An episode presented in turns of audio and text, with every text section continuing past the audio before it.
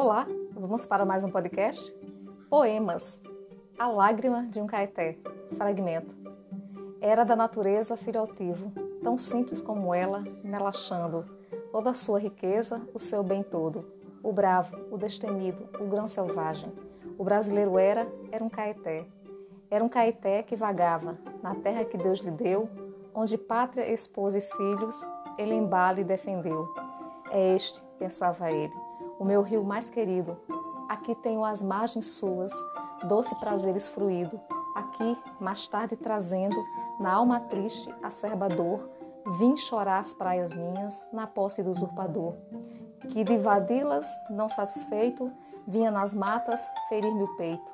Ferros nos trouxe, fogo, trovões, e de cristãos os corações, e sobre nós tudo lançou. De nossa terra nos despojou, tudo roubou-nos esse tirano que povo disse livre humano. Nízia Floresta, autora norte-riograndense, nascida em 1810.